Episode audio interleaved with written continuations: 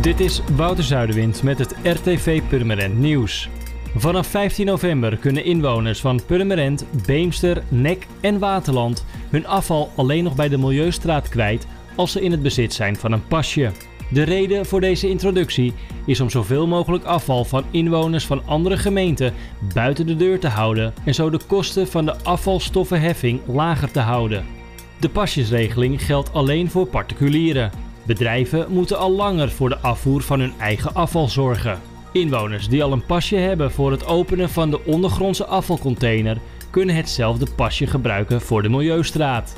Meer weten over de afvalpas? Kijk dan op afval.purmerend.nl. Een bestelbus en een auto zijn gisteren op elkaar gebotst op de Koogsingel in Purmerend. Een vrouw is daarbij gewond geraakt. Het ongeval gebeurde op de afbuigende voorrangsweg. Door onbekende oorzaak botste de auto frontaal op de bestelbus. De bestuurder van de auto is gewond naar het ziekenhuis gebracht. Beide voertuigen zijn zwaar beschadigd. Alle leerlingen van de zes middelbare scholen van de Purmerendse scholengroep krijgen een sweater. De PSG wil met dit gebaar haar waardering laten blijken aan de leerlingen en ze warm houden nu de ramen door het coronavirus veel openstaan in de scholen.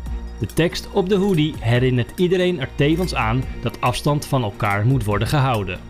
En na een paar dagen omrijden in verband met onderhoudswerkzaamheden gaat de IJsselmeerlaan vandaag weer open. De gemeente heeft de geluidsschermen schoongemaakt, onkruid verwijderd en overhangend groen gesnoeid. Ook zijn de putten schoongemaakt.